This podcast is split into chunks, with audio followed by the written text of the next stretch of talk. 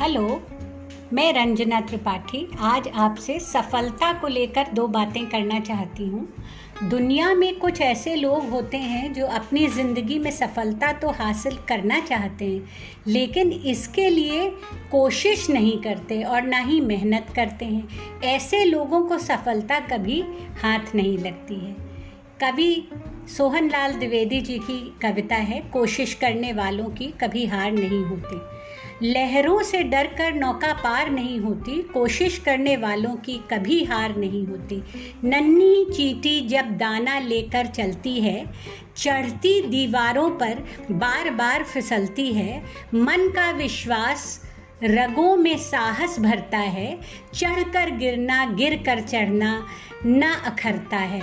आखिर इसको मेहनत बेकार